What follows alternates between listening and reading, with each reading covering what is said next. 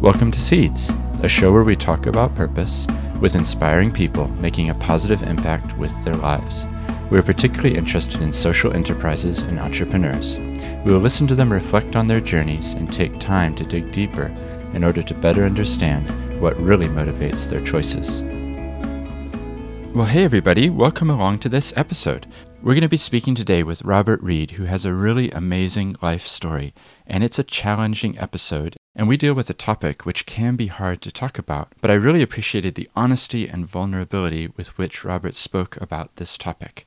Here's an excerpt of the interview with him. Well, I remember that I remember it was about uh, April last year, and the guy that did save my life, that that's that last intervention, um, I'd never actually said thank you to him. Right. And then I came out, I got a, some media got into contact with me to tell my story, Yeah. and I told the story, and he rung me literally the next day, and he, he was in tears, and he's like, "Bro, I didn't actually even realize how how bad it was." Right. And I was like, and I said to him at that point, you know, after years later, Yeah. years later, I actually managed to say thank you. And that if it Oh, wasn't for cool. him, if it wasn't for him, I don't believe I would have been here today to be able to do and use what I've been through to try and help others. Yeah. And that is that's the other big part for this is that we need to be the reason we need to be being real is because our experience and what we go through and how we get through them Mm. will help guide others. Mhm. And that again brings back that sense of community. Yeah. Yes, with social media we can have a much wider community, but recognize that close community as well. Yeah. Recognize those people in your life that are there. Yeah. And make, as you said, make sure we are telling them. Yeah. Appreciate them, thank them. Even if they call you out for doing something stupid, remember that they're doing that from a place of care. Now, I know you're going to enjoy this episode and also be challenged by it in terms of how we treat other people. And for those of you who are followers on the Suicide Prevention and Awareness Facebook page, a big shout out to all of you. And if you enjoy this episode, then you might want to check out some of the earlier ones because there's more than 75 different conversations with inspiring people making this world a little bit better. If anything in this conversation surfaces issues for you, then I encourage you to seek out somebody that you love to talk about it. And also in the links to this episode, I've put a number of different resources that you can go to to find out more about what Robert's doing, and also places that you can go if you want to talk about any issues you might be facing. If you listen to this episode in a podcast app, then if you subscribe, that will be one way to ensure you don't miss out on future episodes. There's also a Facebook page if you look up Seeds Podcast, and on that page, I tried to post behind the scenes video and other content which would be of interest into how we go about making this show. Now, let's get into this conversation with Robert. All right, so it's a pleasure to welcome Robert Reed here, who is a mental health advocate in Christchurch. Thanks for joining me. Thanks for having me, Stephen. Um, it's great to have you on this show because I know we're going to talk about some really deep topics, and um, your particular area that you do a lot of work in is suicide prevention. So we're going to go there, and people listening, um, just be aware that we're going to be talking about some pretty heavy things. Um, but before we get into that and sort of, I guess, the nature of that in New Zealand, I'd love with my guests to find out a little bit more about where they're from and I guess what's led them to do whatever it is that they're doing now. So, with you, if you don't mind, just take us right back to the beginning of your life and describe a little bit about your childhood and where you're from. Yeah, so originally I was born in Hastings in New Zealand. Um, I was the second child born and come from a pretty rough neighbourhood where we were living. Mhm. Um, there was a lot of uh, gang involvement in the area and that kind of stuff. But for me, growing up as a kid there, you never felt safer. Um, we were a really close knit, tight community where kind of you knew everybody in your neighborhood, everybody interacted. The kids were out playing on the streets, Right. um, really, really close knit. And then when I was about, I think I was about seven years old, uh, we moved as a family to Palmerston North, and again lived in a really kind of quiet cul-de-sac where the kids all played on the street. I remember, uh, you know, my sister would be on her bike and I'd be behind on my rollerblades and she'd be towing me on a rope and all around the street and um, so again that really close knit tight where everybody kind of knew everybody. Mm. Um, So, community was pretty important. yeah, in those yeah, and and yeah. and know just kind of I guess generally knowing everybody that was around you. And if you needed something, you knew who you could go to straight away without any question. Um, then when I was about 10, I think I was about 10 years old, we moved to Christchurch. And for me, I, I don't know whether it was because it was a bigger city, um, but didn't have that same sense of community. Um, you kind of knew your immediate neighbours, but that was kind of it. Right. Um, and coming in as my last year of primary school, of course, everybody at school already had their, their cliques and their groups, and coming in that late into primary school Yeah. and trying to fit into that um, was really, really difficult. Mm. And yeah, you're old enough that at that age you're old enough to have established a group of friends, right? And so Yeah. a new person coming in is was pretty Yeah. yeah. and you know even even at the previous two schools I'd been to when I lived in the North Island um, had experienced I guess some levels of bullying um, for different reasons Mhm. when when we lived in Hastings um, it was more it, it, it, that part of Flaxmere um, was very kind of Maori or Pacific Islander based so being a European coming into that community you were automatically kind of on the outside um, so there was a little bit of teasing because of that. And then when we were in Palmerston North, because I'd come in kind of mid school year, yeah. again, didn't have a clique, didn't have a group. Um, I was also diagnosed uh, with ADHD when I was living in Palmerston North. Mhm. And so it kind of got known as the kid who had to go take his pills at lunchtime. Right. And there was automatically judgment and teasing and things because of that. But when we came to Christchurch, it was kind of like taking what I had been dealing with and it just intensified big time because I had no group, knew nobody, was still taking the medication. But I'd kind of come to Christchurch with a different attitude as well. I decided I wasn't going to be the kid that was bullied anymore. I wasn't going to let people just pick on me. Right. Um, but the way that kind of ended up, I guess, transpiring in my life is instead of being the kid that got bullied, I started kind of sticking up for the kids that were getting bullied and kind of bullying the bullies, I see. which gave me a group, but it was kind of that outcast group that automatically have these big targets on their backs. Um, and because I was the loud, boisterous one of that group, it made me a very key target. Mm. Um, like I'd be walking home from school, and this was at primary school aged, and there would be older siblings of the kids that I was going to primary school with that would try to chase me home from the high school, um, just because they knew that there was beef at the school. Right. Um, so that followed me right through um, from primary school through to intermediate, through into high school. Mm. And at high school, it just got so much worse because Mm. that was kind of around the time of the birth of like Bebo and social media started to become a big thing. I see. And so instead of it just being at school and then I could escape and go home and talk to my friends or talk to my family, you couldn't escape it as much anymore. Mm. You know, we had, uh, what was it called? MSN Messenger, where you could just about message anybody. And, you know, kind of like what we've, where we've got with Facebook Messenger now. And there'd be the bullying coming from there as well. Right. So you couldn't escape it, which I think is some of the problem we've got with bullying now, is that you used to kind of be able to get away from it. Now you can't. Mm. And you're describing something that technology's played a huge role in. It's Oh, not, yeah. You know, like, because I, I hear what you're saying, you know, like 20, 30 years ago, people didn't even have email. like, I actually remember getting my first email account and being like, oh, what's this? What's this? You know, how does it work? And Like, those, those so embarrassing, those embarrassing original email addresses. Yeah, that's we, right. We won't, we won't go into those. um, Yeah. So it sounds like you- you're describing a childhood that was actually quite stressful. mm. Um, There, there were definitely. I, I was also very lucky though, and I, I still count my, myself very lucky in the fact that I came from a really strong family unit. right. Um, you know, I am one of the lucky ones that my parents have always stayed together. Yeah. Um, I've got a sister who is very protective. Um, there were two specific boys at high school who were kind of like the ringleaders of the group that were bullying me. And I remember her telling me that she uh, came across them on one day that she was going to school because she actually went to a different high school than what I went to. Right. And she went past them and she stopped them in the street and um, said to them that if they kept bullying me, then she was going to bully them twice as bad. Um, so it, they didn't stop, but you yeah, know, you felt like there was some support there. Yeah, yeah. What was it that made your family unit so strong? Um, I think I think f- for me, the big part of it was where we grew up originally in Hastings. Okay. um, because it was a very rough neighborhood. Um, you know, your parents kind of needed to know where you were all the time. Um, we we had quite a large backyard, so we were quite regularly entertaining and having friends over to our house rather than us necessarily going elsewhere. Right. Um, so we were always very close anyway.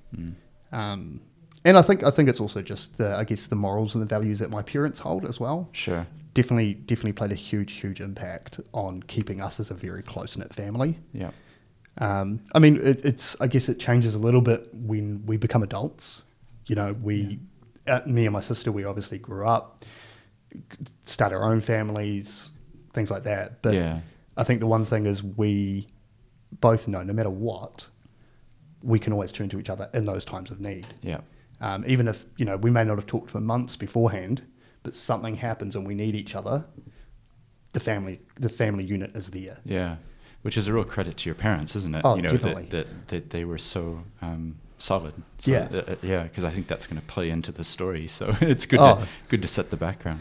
So Yeah. so um, what it, just in terms of high school and things, were there, I guess, areas that you enjoyed, subjects that you enjoyed more than others? Like paint a picture for what, like, were you into sports or you know, like what was it? I was, I was, I think I, the best way to put it is I was a very cross sectioned. Mhm. Um, there was a lot of subjects I was very good at.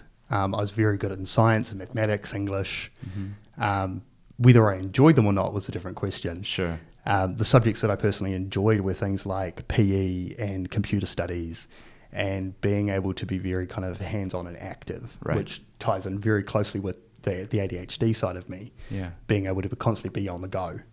Um, in my last year of high school, uh, which only I ended, only ended up staying until I think it's fifth form is officially the, the term for it, or year eleven. Yep. And um, So you're what, 15, 16? Yeah. Kind of age, yeah. basically, as soon as I could leave school, I did. Right. Um, but in that last year, even though this, I was very good at certain subjects, the science and English and mathematics, um, I did it everything I could to not be in class. Right. Um, and a lot of that was because pretty much the core group of my main bullies were all in those classes as well. Right.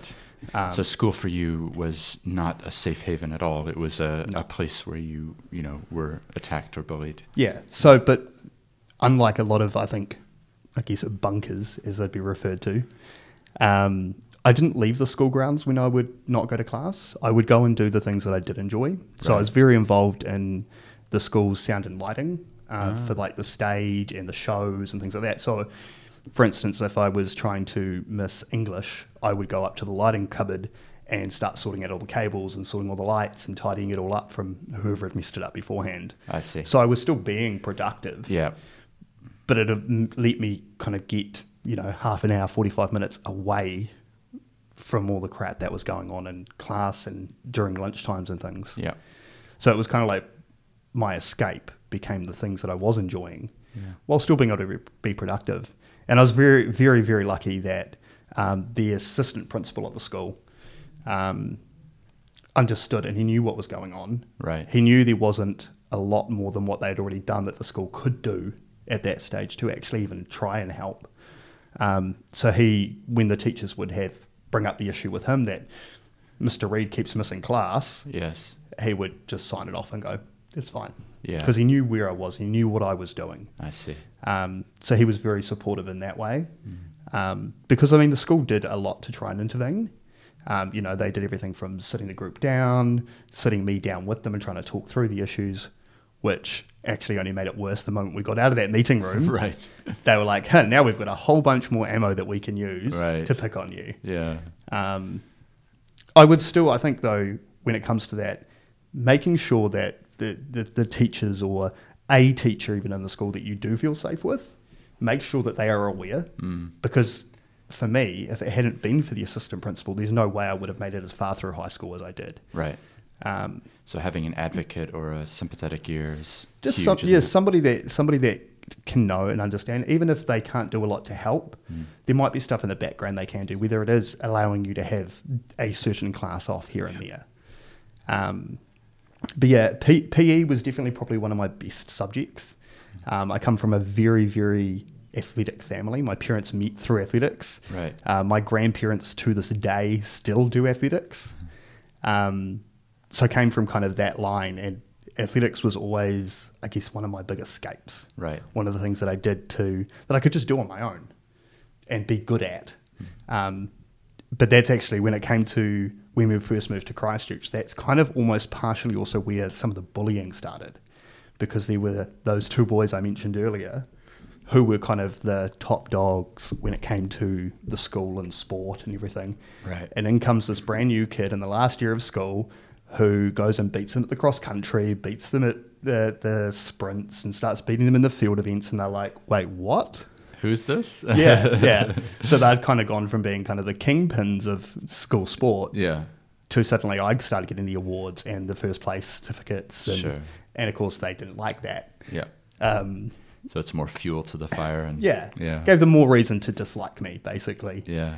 So do you remember the day? I guess I'm not sure what the best question is here, but maybe your last day at high school, or the feeling as you left, knowing that that was it. You know, like was there a point where you made that decision and Uh, not not it. really. Like I had my obviously we finished the exams and had the the end of year assembly and things like that at the end of my fifth form year, and I hadn't really decided at that point what I was going to do.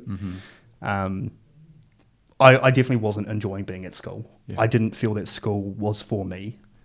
Um, you know, I had the intelligence to be at school, but the rest of the social side of it was just destroyed. Um, the people that I generally hung out with once I did get to high school were either one to two years above me Yeah. or one to two years below me. There was no one within my own age bracket yeah, that I hung out with. So of course we're all in very different stages in our lives. yeah, You know, the the guys that I normally hung out with were year seven, uh, sorry, seventh form, and were leaving. right, And there goes my pretty much my only safety blanket that I had at school, my only kind of friend escape, yeah, and they're going. Um, so it was during that that the Christmas break that I kind of turned around and said to my parents that I, I don't want to go back. yeah, So they put the deal in front of me that if I can find a job, then that's fine. right, But it, I, it has to be a full time job. So I went on the hunt, and I did. I managed managed to find one uh, just before the school year went back, uh, working at a petrol station, um, and that was my first kind of escape. And pretty much ever since, right up until 2013, Mm. I worked full time jobs, right. um, range of different jobs, but And so when when did you leave high school then? What, what was that? Just to give have us a context of It would have been timing. what sixteen. So we're looking thirteen years ago. We're 2018 now, so it would have been about 2005. Yeah, Yeah, about 2005. So from yeah 2005 through to about 2013. yeah. You're I doing worked- I different worked. jobs and employment. worked. Yeah, Yeah, worked. I went out flatting. Um, lived a very kind of I guess party lifestyle as well, hmm while still maintaining jobs and as much as as stably as I could. Um, one of the big things with ADHD is that you like and embrace change. Um, so me changing jobs could be a six monthly or yearly thing Yeah. because I wanted and craved change. Um, I would move flats every three to six months because I wanted something new. I, I felt too complacent and too still where I was, and I needed to get out. I needed to find something new to make my life exciting. Um, did manage to make a really, really good core group of friends um, once I left school. I started hanging out um, in town here in Christchurch. Uh, there was an area called Hack, which is kind of where I guess all the outcasts and the ones that are looked down on by society hung out. Hung out. So it was kind of all the goths and the people that were into the metal and darker stuff, and that became my core group because I felt like I fit Right. finally, you know, even though I'd been an outcast most of my life, I finally found a group of outcasts. You found a community. that, that, that fit what where I was and what I'd been through in my life. yeah. And they got me through some of the hardest times. Right. Um, some of that group of friends are still some of my closest friends now. Hmm. Um, and it, again, with, with ADHD, you with that wa- wanting and craving change, you can jump from friend circle to friend circle very quickly and very easily. Right. Um, definitely a social butterfly. So if you if you lined up my group of friends, you'd be hard pressed to find similarities between them because they come from a cross section of society. Um, Right. Because it gives me that diversity that my ADHD craves. You know, if I feel like I want a particular, I guess, type of friend or interaction that day, I can go find it easily within my group of friends. Um, So you like the diversity that comes from that. yeah, yeah. I, I it's it's kind of where I thrive. You Right. you put me in a room full of complete strangers, and generally by the end of the day, I will have worked my way around almost everybody in the room, Right. um, because it's cool to find out more about different people. Mhm. Is kind of where I look at it now, and every everybody's got a journey, and everyone's got a story. Everyone's Mm. got their background.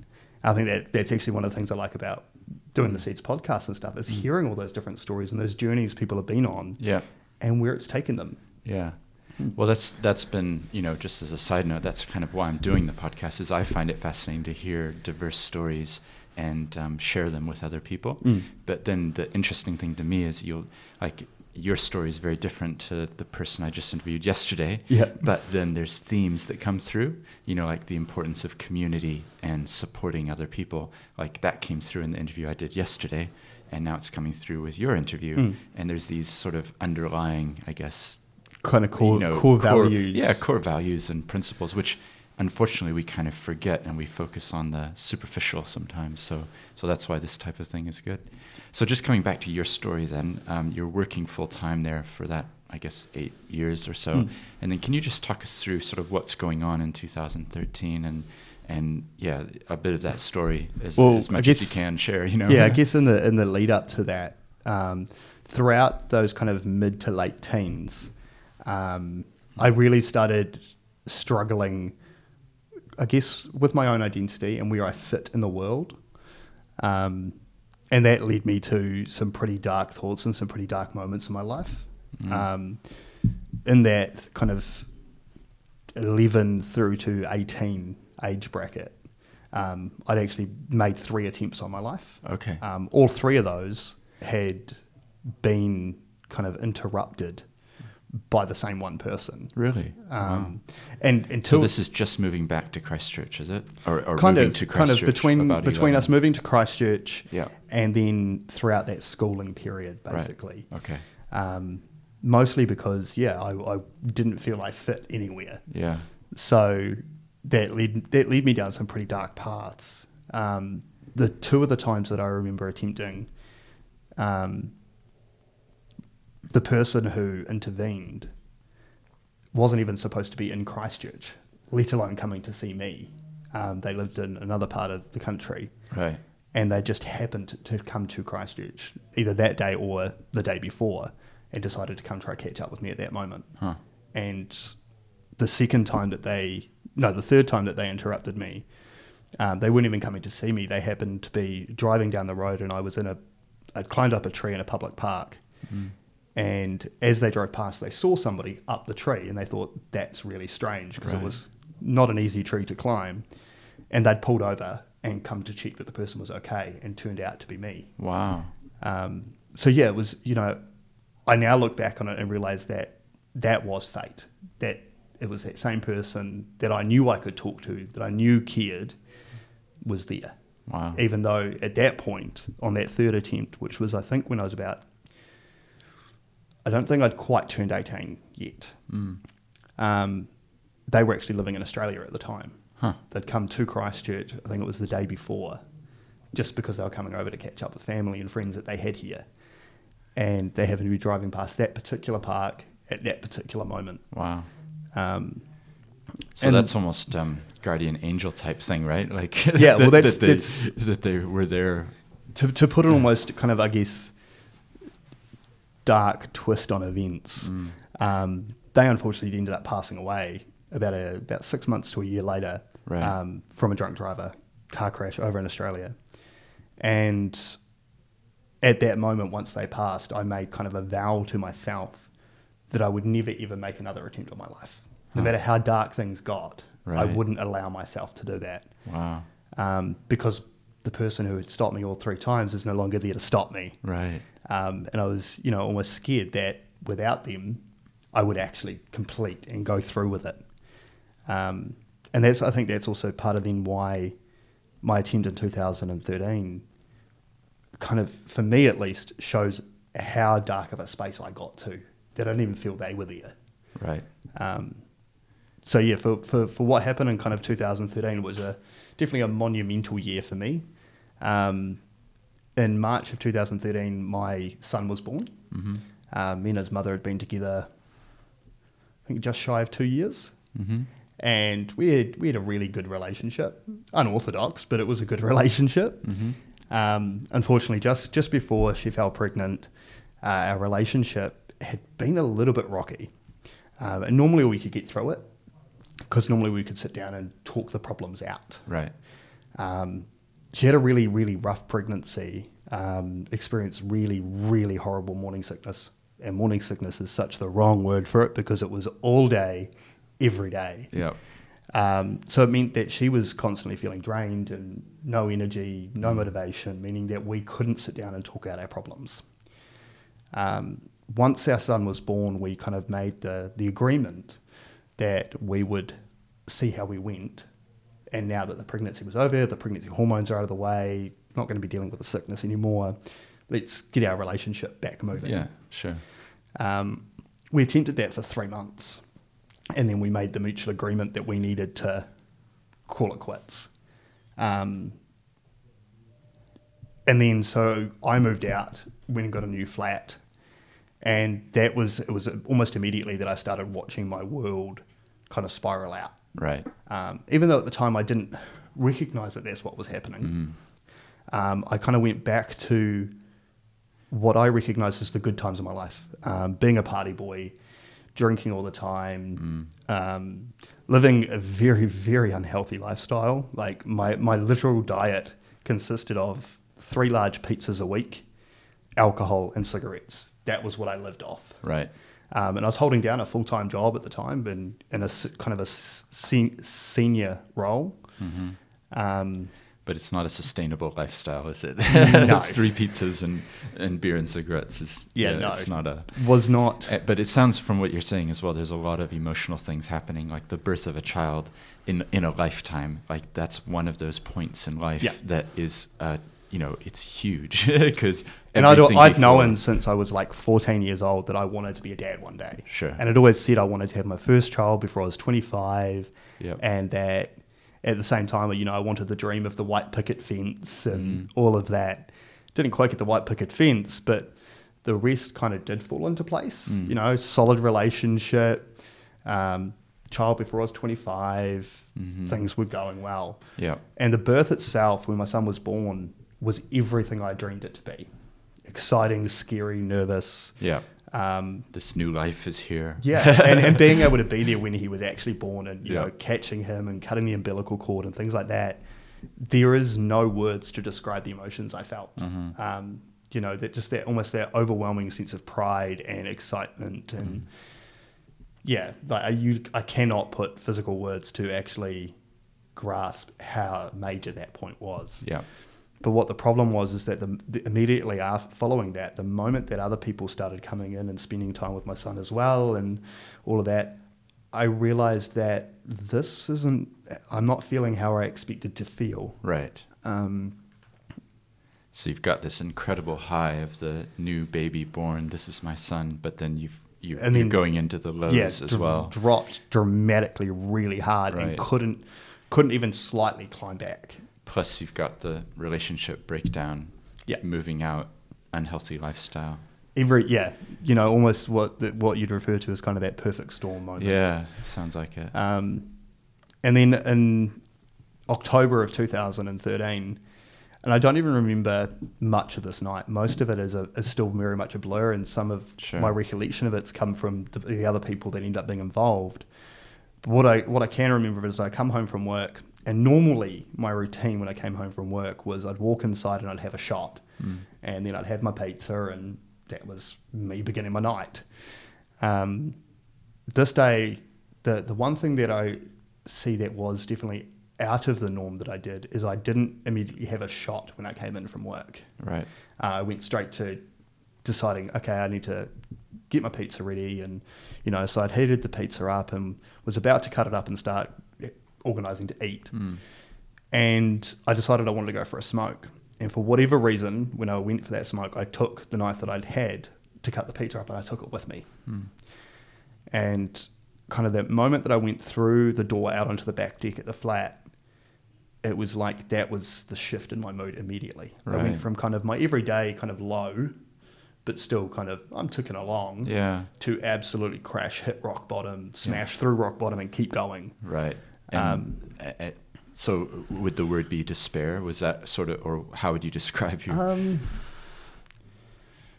I think just numb, numb and empty. Like nothing.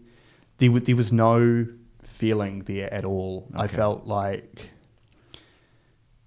I didn't matter.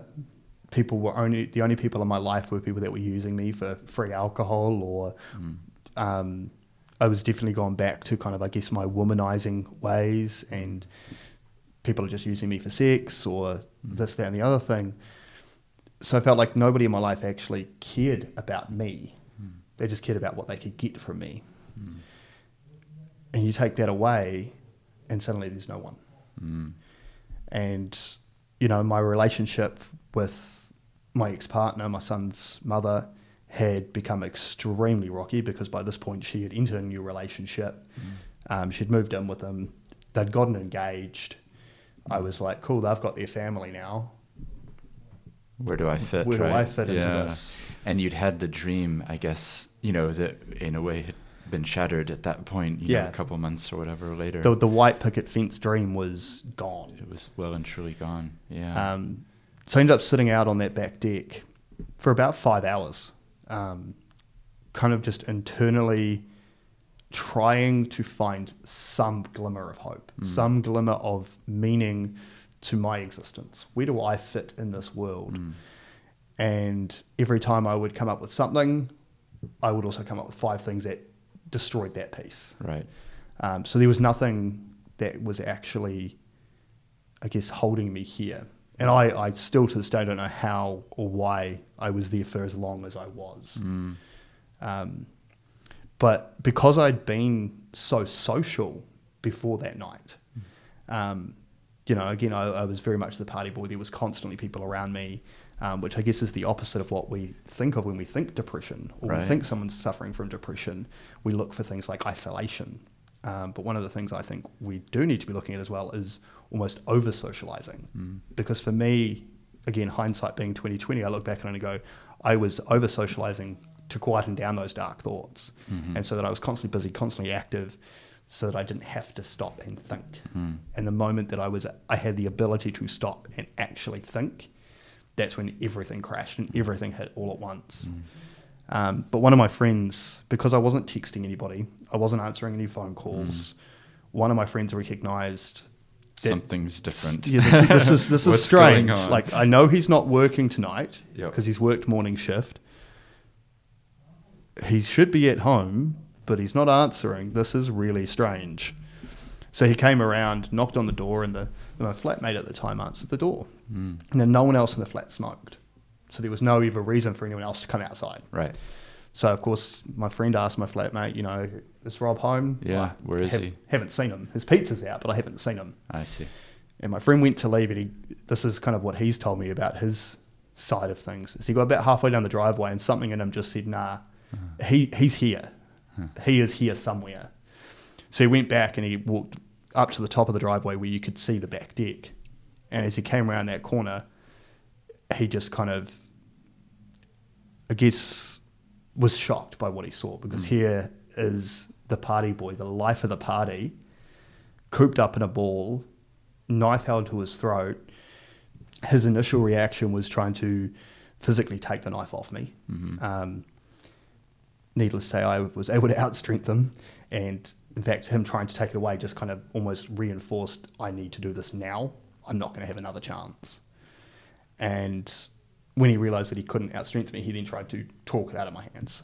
Um, after about an hour, and I can't remember what it is he said, but something he said Mm. made me almost snap out of it for a, for a split second. And that was long enough for me to just let the knife go. Right.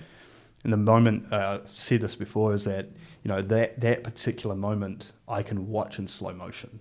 um, almost from the out of body experience. I can watch that moment unfold, and it's you know as the knife is falling, he's rushing towards me to grab me. Um, the moment that knife hit the ground, he booted it so that it went flying away. So there was no chance of me getting it again. Yep. Um, and he just wrapped me up in this big bear hug. Um, he then picked me up, and you know he, he's a small horse jockey. He's not a big guy, and he picks me up and carries me out to his car. Wow. And it is, you know, you, you hear about those kind of those almost those superhuman moments of, you know, babies being able to lift cars off their parents and things like that. I kind of see it like that Yeah. because there is no way he should have been able to carry me. Um, so he picked me up, he carried me out to his car. The moment he got me in the car, he said, I'm taking you up to the hospital.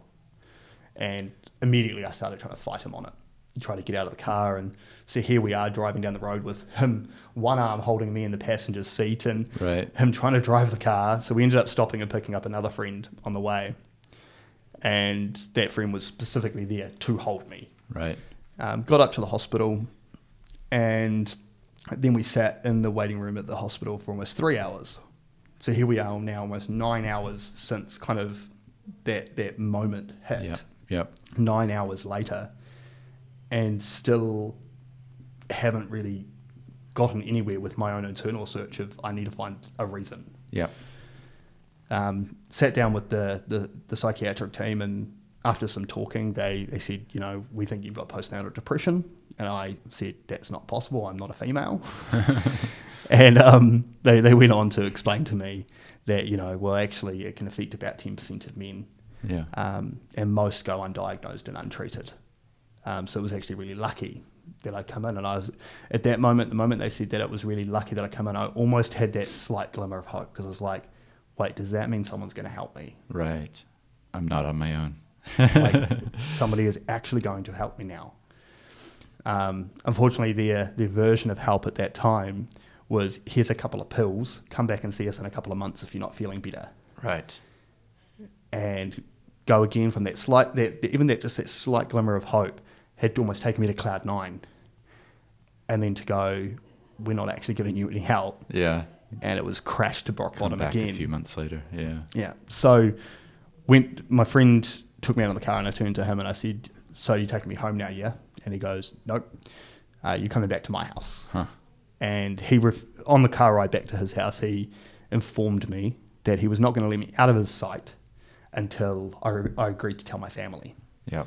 um, because of the, the earlier attempts in my life which my parents found out about i didn't want to let them know that was my biggest fear Mm. was disappointing my family because they'd always been there Mm. they'd always been my rock and the, you know my support but because i felt like such a failure with everything i'd done and put them through it meant to me that i couldn't tell them this there's no way i'd uh, you know it would shatter them Yep. they'll end up where i am um, so it took it took three days of my friend literally keeping me under his 24-7 surveillance. And i mean i couldn't go to the toilet. I couldn't go shower. I couldn't go outside for two minutes. I was 24-7 under his watch for three days. Because the next basically the next morning after we got home from the hospital he rung his work and said i'm out. i'm out until um, i can't tell you why. You're just going to have to understand. Um, he was quite well respected in his job. So he was able to get that Yeah. um, So you've had two guardian angels, really, because Yeah. this guy sounds amazing. Oh, he To- was. to, go out of his way like that to come back to find you to. I think the hard the you. hard part for me, and this is this is something I battled with um, after the fact, kind of once I did get better, is there were incidences that happened earlier on with me and this friend Mm. that had made me feel really uncomfortable, um, had made me feel very unworthy, unwanted, that I just didn't matter Mm. um, for him to be able to do some of the things that he's done when it comes to me. So I was in this real kind of internal battle of he is one of the reasons I am in this position, Yeah. but now here he is also being the reason I'm getting through this. Mm. And it was really internal battle. Um, but I do, I, I agree now, the 100% that he was definitely being my guardian angel at that moment. Mm. Um, he still is one of my closest friends now Mm. and you know, when whenever if I do start to feel low or whether there's good or bad going on in my life, even though he now lives in Auckland, we still regularly catch up on what's going on in each other's lives Yeah. and make sure we do touch base. But Yeah. yeah, there was definitely a period there where it was really with with the kind of the original person that had always intervened. Mm. There was no question to me. Um, they cared, they mattered. Yeah. This this the other friend had made me feel both like I mattered and was cared for, but it also made me feel like absolute crap as well. Yeah. So it, was, it became its own internal battle as well with that one. But um, So I'd love to talk a little bit about the recovery, I guess, and, and then also just more generally around um, what you've done since then, Mm. um, because I think that would be helpful for the listeners. So, Yeah. sort of what, what happened in the next couple Yeah, so know, f- couple weeks directly following on after that, you know, I, I opened up to my family, um, started actually getting support and help. Mm. managed to go and get some counselling sessions, which if I if there'd been more available would have been far more helpful. Sure. Um, but managed to get some supports around me and kind of I guess pull myself through that Mm. situation. And if we fast forward to February of 2014, I had this overwhelming kind of sense of I need to do something. Mm. I need to do something about this. And the indecision was okay, I'm going to run an event in Christchurch to absolutely blast this onto the mainstream media and get it out there that nobody can not talk about this anymore. Because back in 2014, as a society, we still were not talking about suicide. Mm. Um, so I went to try to do this event, and the event didn't happen. But what did happen is I created a Facebook page um, to kind of coordinate the event, and the event was the, the page was simply called Suicide Awareness slash Prevention. What happened after creating the page is we started having people message and go, "Hey, I need someone to talk to. Can you help?" Right. And I'm sitting there going, Because this is an official page, right? Yeah, yeah, yeah. I got to communicate. And it's like, um, crap. Well, I'm not a professional, but um, I guess if, if you just need someone to talk to, I can chat to you. right.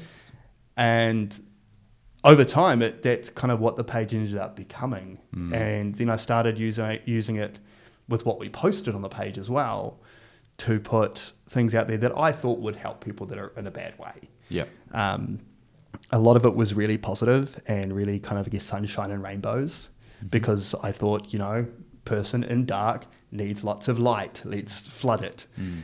um, over time once we got to 2015 the page I think it had around a thousand likes and was getting quite active Yep. and I was staying up until 3 4 5 6 a.m Right. responding to messages because I didn't want to leave somebody with n- their message not responded there- to You'd been there before, right? yeah, you, yeah. where there was nobody. Yep. I'm not going to leave somebody else in that same position.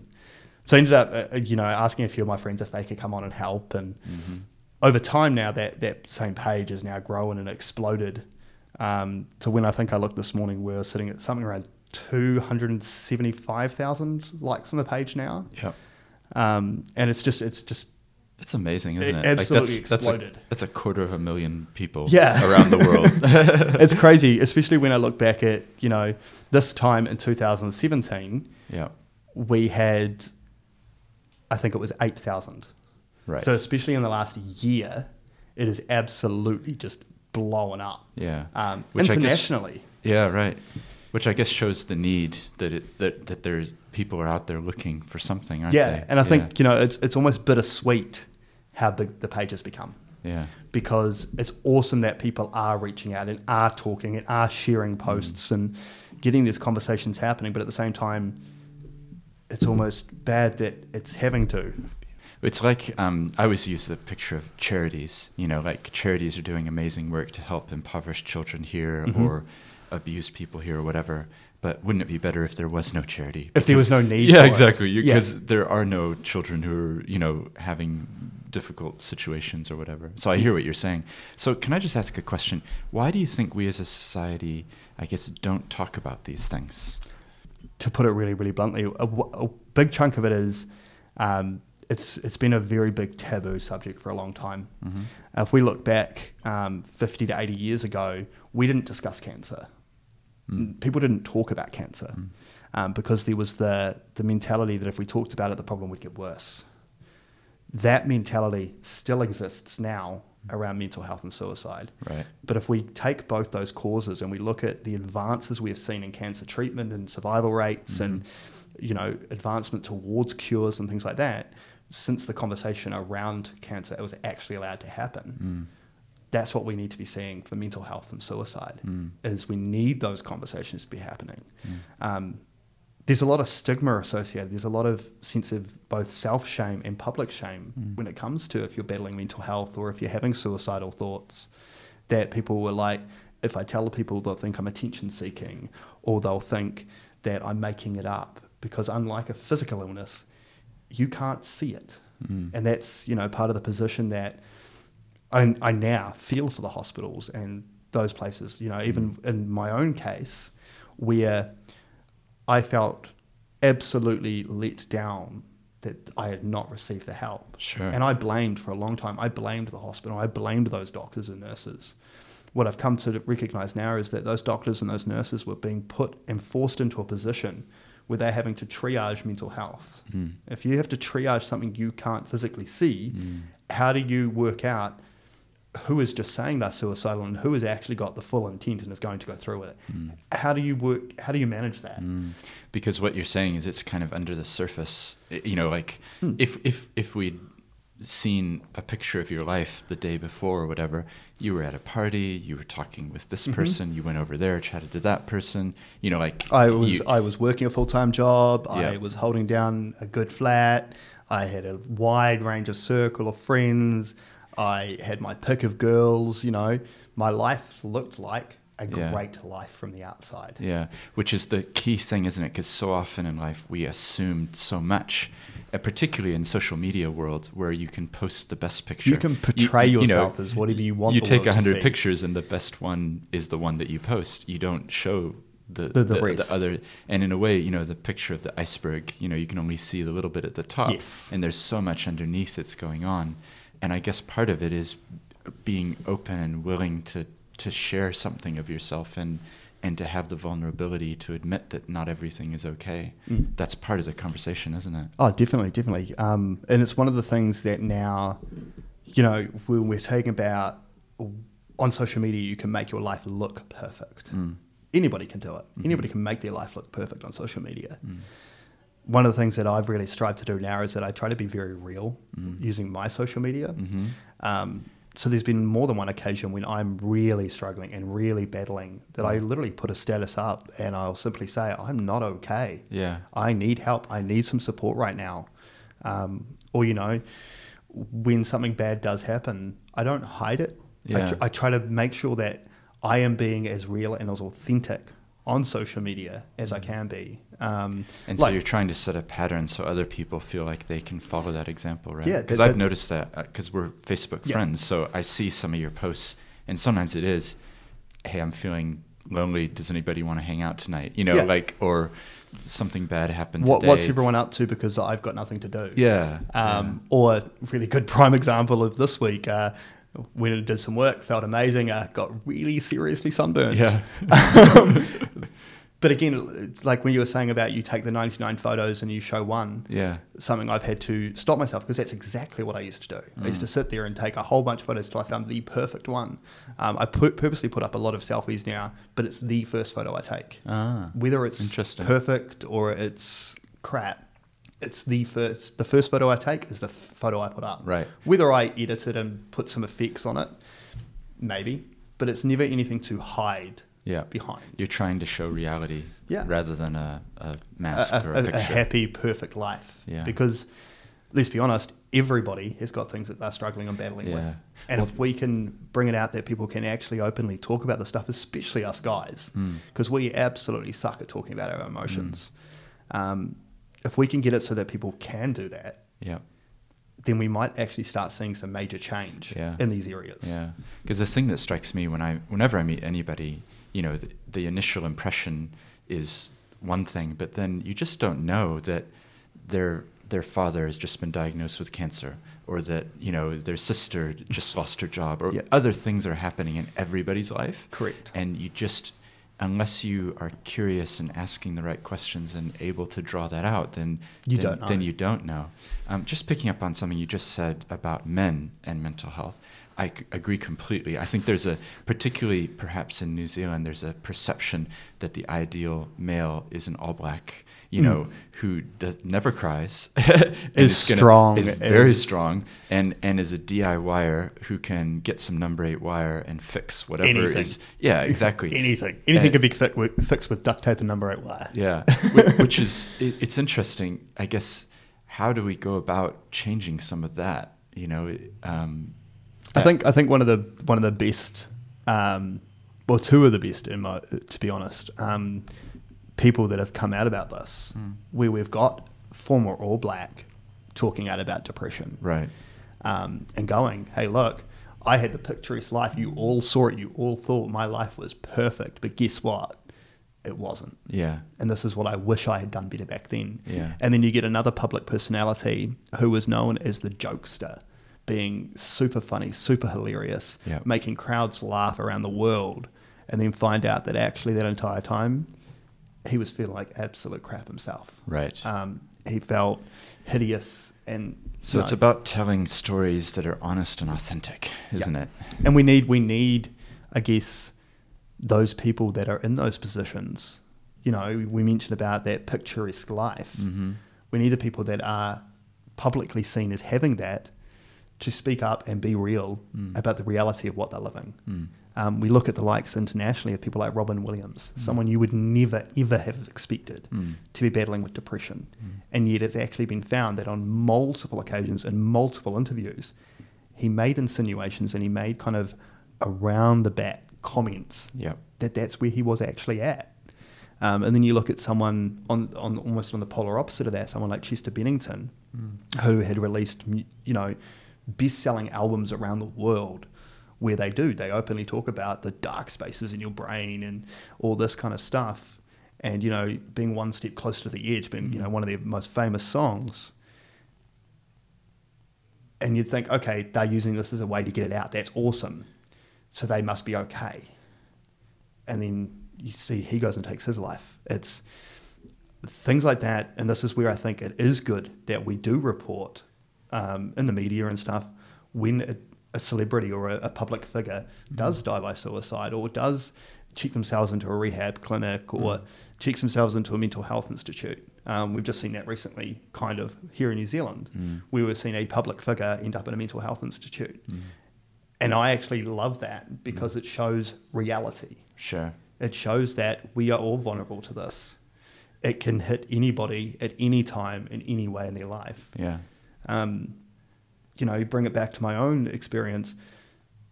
The moment my son was born should have been the happiest moment of my life. And sure, it was initially, immediately, but within hours afterwards, I was already spiraling downwards. Right. Nobody saw that because we were all wrapped up. Yeah. So, thinking about your own case, what could have happened differently? Like, who, what question could have helped you? You know, I think the, people, the day after your son was born, or you know, you're you're on the path going down. I think for us guys, um, especially for dads, you know, there's a lot of emphasis immediately after a child's born um, on the child and on the mother. Mm. There's not a lot there for guys. There's not a lot there for advice or support or anything for dads. Mm.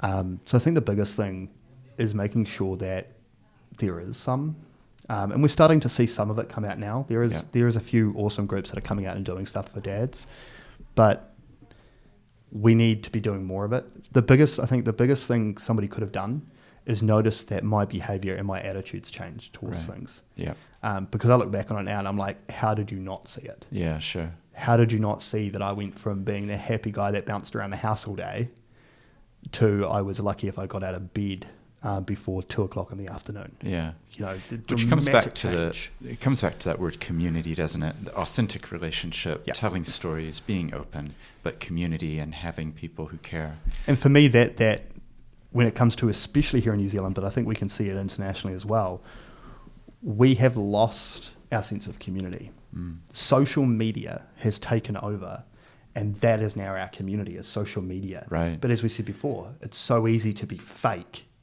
on that. Yeah. Whereas in person, It's a lot harder to fake what's going on. which which is a generational shift because you know the the previous generations didn't have that. You know, it was the um, eye to eye, face to Yep. face. You know, you wrote a letter to somebody and you heard back s- three weeks later because it physically traveled. You know, Yeah. rather than now it's like instantaneous um, And I think communication. Because of that that instant we've got now, we also, as a society, we almost expect instant results from everything. hmm So even me in that hospital, I expected instantly the moment that I spoke to that psychiatric team, I expected Mm. instant help and instant results. hmm But that was just not reality. Yeah. It's interesting. isn't it? I, I find it fascinating the generational shifts that were are happening, but we aren't really thinking about it. You know that my because I've got young kids Mm. um, like your son. You know that they're growing up as digital natives. That my three year old can get a phone and just sort of scroll through, And it's just without even you know I didn't thinking about it. and he's just kind of naturally. It's just almost part of it, A- Yeah. and yet it's like my son. Like you go, my, he's now five years old. yeah. and he knows how to 100% navigate an Xbox and knows how to get onto Netflix or YouTube and navigate his way around it. No problems at all. Yeah, Was never taught to him. yeah, He just knew it. yeah. Um, Whereas previous generations, I, I still remember some older people in my family, you know, that would be like, "How do I program the VCR to record that show?" you know, it's seven thirty on a Friday. Oh, it's recorded the morning, not the evening. You know, Yeah. Yeah. it's fascinating. So, can I just ask you another quick question? Just with New Zealand and suicide rates here, what is it you think that causes them to be so high? um, it ties into that, that sense of community again. Mhm. Um, as a country, I think we have lost our identity. Mm-hmm. Um, we are trying to be a big player um, and forgetting the fact that we are a small island nation. Mm. Um, we should be one of the closest knit kind of major players as a country. We should yeah, be. yeah, But I can tell you right now, like I lived in my, the, I've just in June this year I moved into a new house, but in the house I was in before that, I lived there for two and a half years. I knew after after a year of being there, I finally got to know the neighbour on either side of me. right. But that was the extent of it. After two and a half years, I knew the neighbour on either side. you could say hi as you didn't know anything about their lives, Yeah, but I knew who they were. yeah, Uh, but I knew nobody else on my street, and I lived in a really quiet cul-de-sac, which I'd grown up in all my life. yeah. where you know kids were all out playing on the streets together. All the parents knew each other. There were you know neighborhood barbecues every other week, Mm. and Which I wonder, does it tie back to the now. technology a little bit in the sense of you go into your house and then you're on social media connecting with people elsewhere rather Yeah. than local? Because we've got a mutual friend, Mark Ambundo, Yes. from Kenya. And on the podcast interview I did with him, he was sharing how in Kenya, people are out on the road and you, you know your neighbors Yep. because the kids are playing and you're sharing food. And it's We- a very different culture to. if we look at Christchurch, um, I mean one of the most pivotal moments in Christchurch history for my generation, especially, Mhm. um, was the earthquakes. Mhm. You know, immediately following the earthquakes, for the first kind of two to three days after that, uh, social media networks were swamped. It was really hard to get on and get updates. It was really hard to make phone calls. It was really hard to text Mhm. um, because the systems kept getting overloaded. But what we noticed was those community barbecues were happening. Yeah, right. You people were out on the streets getting to know their neighbours, whether it be out of concern because of the earthquakes or whatever. Mm. It brought communities together. Mhm. And then one of the things that really annoyed me was kind of the when the government came in and stepped in and got involved, Mm. they chucked up a whole mile long of red tape Mm. that absolutely destroyed that. You know, people were getting arrested and told off, um, fined for having their barbecues out on the street, doing a Mm. neighborhood barbecue because of health and safety. Mm. So the natural community that was forming as a result of this traumatic event wasn't allowed to fully blossom Correct. into what it could have become. And just picking up on something as well, um, you know, the word community. I, I actually think in New Zealand we've got a potential foundation which comes from the Maori. Uh, way in, in, in the sense of the word whanau. Yep. The idea that it's not just the unit of family that you're connected to; it's actually broader, a broader network. It's bigger- that it's that, it's that that old saying of it takes a village. Yeah. Um, take, you know, it takes a village to raise a child. Yeah. I think it takes a village to do damn near anything. Mm. Um, we we need that sense of community back, and we need to be able to bring people together. And I do. I think some of the people that that still in New Zealand kind of I guess live in that, that traditional Maori Mm. environment, you see that. Mm-hmm. You know, some of them still living on the marae and sharing and caring, and you know, if you ever go to a, a you know a flax weaving session, you see it. You see the the the mokopono or the the, the older Mhm. member of the generation Mhm. teaching the next generation, teaching the next generation, down, down, down, down, Yeah. down, and then you've got these two, three, four year olds sitting there playing with it and almost naturally Mm. picking it up because they're watching, Mm. and we are all coming together. And there's so much that I think we need to be learning and sharing between generations Mm. that you don't see now. Mhm. You you might find it on Pinterest, Mhm. but that's about the only place you are going to find it Yeah. of teaching and sharing skills and utilizing each other's skills to help Mm. each other. and valuing the wisdom of the the 70 year old or the 80 year old you know like Mm. rather than oh they're past it you know And I think I think that when we're talking about the, the rising rates of suicide and things, I think that is a big part of it. yeah Is the fact that I know as being when I was a youth, would I have turned to my grandparents for advice or for guidance or help? No way, Mm. because you know they're old, they're, they're, they're on their way out. I don't Mm. want to talk to them.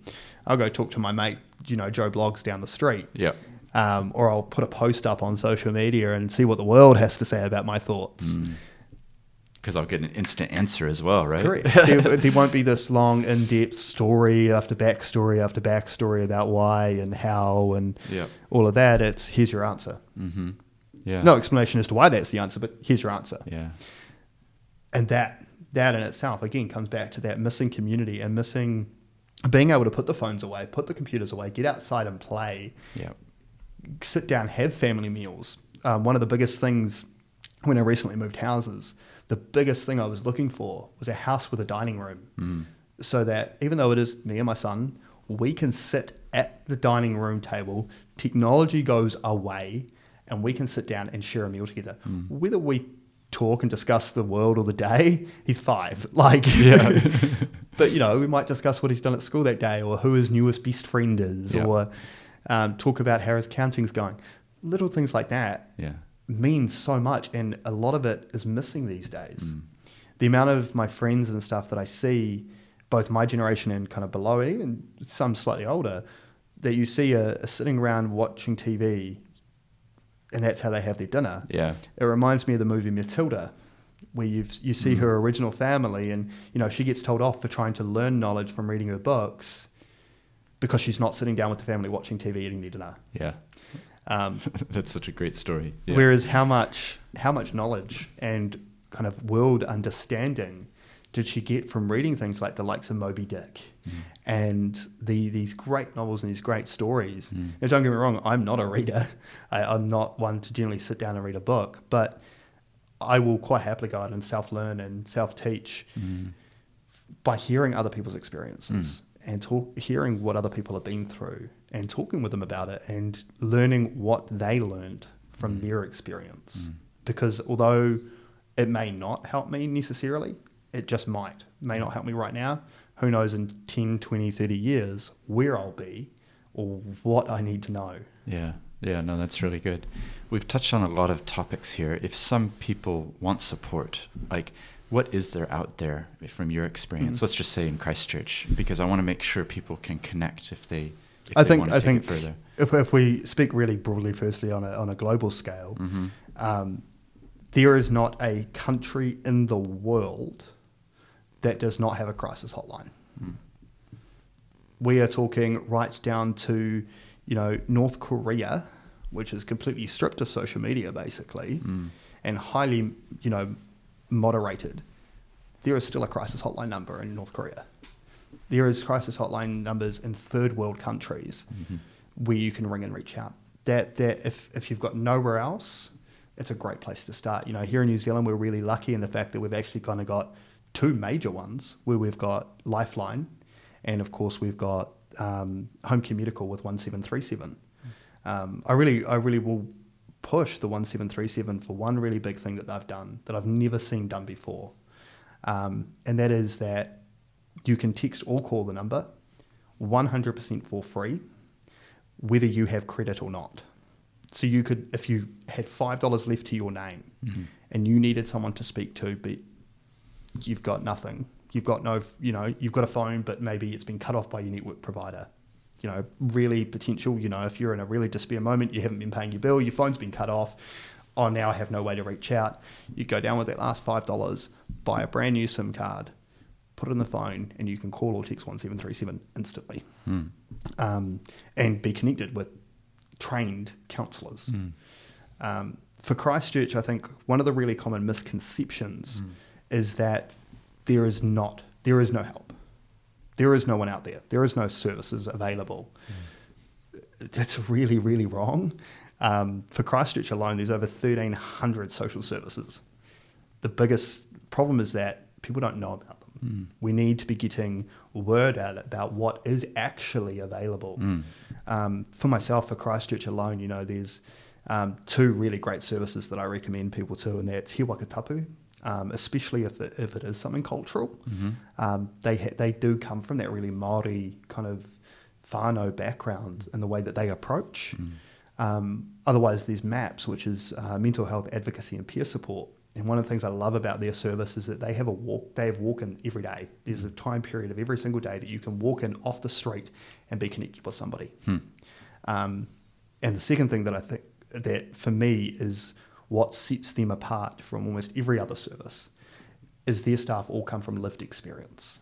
They are, they are peer support. Right. They have been through this stuff. There will be somebody in that service that has been through what you're going through and can help guide you through it. Mhm. Um, so you know the that's just to name two of thirteen hundred Yeah. social services. No, that's good. And what we'll do in the show notes, we'll put some links maybe to some things if you send me some Yep. um, info. And then if people are listening right now, they'll be able to scroll down Yep. and then they'll be able to click and, you know, get some more information. So that's good. Um, Robert, I have a question um, just to sort of finish off. I notice you've got some tattoos. I'm just wondering um, does, what some of them stand for. Are they reminders to you of, of the past and things? And, Mm. and how do they help? Uh, so, yeah, I've got about 18 or 19 tattoos. Um, they all have really kind of sentimental, in depth ones, Yeah. uh, meanings to them. Um, for instance, I've got the, the semicolon behind my ear, which is the stands for your story's not over, because in Right. English, a semicolon is used when an author could have ended their story, Ah. but chose to continue going. And that's very much someone like myself at a point where I could have taken my life. Mm. My story wasn't over, it kept going. Yeah. Um, and then on my wrist, I've got one that I can show you, but it, it, if it, re- it reads to you, it'll read "I'm fine." Yep. If I flip it around, it actually says "Save me." Ah. Um, so that was done as a suicide awareness one. Um, the one I've got up my other arm is it's written in two dialects that I absolutely love, which is Russian and German. Mm-hmm. Um, and written in the Russian, it's "Always love yourself," or "I love myself," Mm-hmm. and then written going out. So going down my Like arm the the, other way, way, yeah. um, so it's kind of outward focused is always love others, Ah. um, which is a way that I, when I am starting to feel low, that's something that I remind myself is that I do love myself. I love who I am, even if at that moment I feel like complete crap. I do love myself, Yes. um, but I always need to remember that to love others as well. Yeah, Make there's sure what I'm putting out is love, as long as what I'm bringing in is love as well. Yeah. You know, bring it back to that that Maori terminology is that aroha. Mm. And aroha is one of the most curing and helpful things you can give to somebody. Mm. If you can be that beacon of light and that beacon of love, people get drawn to that. Mm. Um, and that's definitely, you know, since I guess coming out with my story and doing the stuff I do now, Mm. the amount of people it draws to you, Mm-hmm. whether they're somebody you would generally interact with or not, is actually quite mind blowing. You know, Mm. I, I have friends now on social media from all around the world that I speak to on a regular basis, Mm-hmm. um, and are some of my closest and best friends. Um, one of my best, he's like a brother to me. He lives in Detroit, Michigan, and we touch base all the time Mm-hmm. and share our life stories. And you know, he's ol- he's much older than me, Mm. but we just we Got connect. that connection. Yeah. And that is where social media can be amazing. Mm. We need to be, but I think we just need to start really being real. Yeah. social media. And that's the hope for this podcast, actually, is that because I think ultimately it's about stories and people connect with stories. Like statistics is one thing, I- you know, it's- 1,300 agencies, that's cool. But tell me a story about uh, somebody's real life, which is what you've. Mm. Thank you so much for sharing today. You know, like it's it's actually getting beyond the superficial Mm. and going a bit deeper. I totally And agree. I, for me, I, I generally try to shy away from talking statistics Mhm. um, because to me it feels really cold. Yeah. It feels really, I guess, like I don't get it. It's just numbers. What does it matter? You Mm. know, we, we heard earlier this year that, you know, the, the suicide statistics in New Zealand were 668. To me, that number means nothing. Mm. It, it's a number. Mm. Whereas the year before, when we did, when the number was 606, Hmm. again, it was a number. It didn't mean anything until we went out and did um, the 606 shoes display, where we laid out 606 pairs of shoes Right. to represent every single one of those people. And, I- you know, I'd been doing stuff in this realm at that point for three and a half, four years. So I was almost kind of almost numbed to the conversation Yeah. because I had heard so much, and part of my own protection is almost separating yourself from Yeah. the real life of it. Yeah. When I went down and laid those shoes out, I, I only managed to do it for about five minutes before it really started taking Yeah. a really heavy toll on me. Yeah. Um, The visual representation, right, rather than just the just a the statistic. 606. But Yeah. seeing the shoes and thinking of all the stories attached to those shoes, you, Mhm. you lay out a pair of work boots and then you lay out a pair of, you know, 10 year old sports shoes. Yeah. What are the stories attached to those? Mm. What was going on with that life Mm. that this is now where that, Yeah. what we're doing? Yeah, it's so powerful. Well, the the aim of this our interview, I knew we were going to talk about a lot of topics, and we've done that, which is fantastic. Um, the aim here um, is really to spread more of your story so that others can listen and hopefully reach out and Mm. connect. Because I think you've been extremely articulate in how you've described it, and also just the vulnerability of, of sharing your story, um, coming back, thinking about it, you know, like way back in your childhood, and understanding the context of what led you Mm. to where you got to, but then also understanding, you know, that those two people who intervened, they really were like guardian Guardian. angels. And, And my question, so. and my question for for myself, for you, for anyone listening is, who are we the guardian angel for? In because all of us are touching other lives. How are we acting in relation to other people who seem fine, but maybe just need that extra question or that extra bit of time? So, Mm. I think the two questions that go with that is, you know, who are we being the guardian angels for? Mhm. and who are our own. Mhm. Being able to recognize those people in our lives that no matter what, they will be there. Mhm. No matter what goes on, they will be there. And they are the people that we do need to be honest with and be real with. If you can't be honest and real with anybody else, Yeah. recognize those people that have stuck with you by anything. Mhm. Even when you've done wrong or Mm. anything like that, they've stood by you and supported you and helped you. Those people we really need to cherish in our lives because they are the ones that will be there Mhm. when there isn't when you can't find the hope yourself Mhm. they will be the ones there that will help guide you back to it. I like that. Having mentors, having people that you can look to, and maybe also telling them, right? Yes, because definitely. All of our lives are uncertain. We don't know what's happening. And maybe they'd need a word of encouragement. You've had a huge influence on my life. Thank you. You know Mm. what I mean? well i remember that i remember it was about uh, april last year and the guy that did save my life that that's that last intervention Mhm. um, i'd never actually said thank you to him Right. and then i came out i got a, some media got into contact with me to tell my story Yeah. And I told the story, and he rung me literally the next day, and he, he was in tears, and he's like, "Bro, I didn't actually even realize how how bad it was." Right. And I was like, and I said to him at that point, you know, after years later, Yeah. years later, I actually managed to say thank you, and that if it Oh, wasn't for cool. him, if it wasn't for him, I don't believe I would have been here today to be able to do and use what I've been through to try and help others Yeah. And that is that's the other big part for this is that we need to be the reason we need to be being real is because our experience and what we go through and how we get through them Mm. will help guide others Mhm. and that again brings back that sense of community Yeah. yes with social media we can have a much wider community but recognize that close community as well Yeah. recognize those people in your life that are there Yeah. And make, as you said, make sure we are telling them. Yeah. Appreciate them, thank them. Even if they call you out for doing something stupid, remember that they're doing that from a place of care. Mm. Um, they're not calling you out to be nasty. Yeah. They're doing it because they care. Because if they didn't care, they'd just let you go make the stupid mistake. Yeah. Yeah. Yeah. It's about uh, like your tattoo, right? Um, loving yourself, but reaching out to other people as well, loving others. Yeah.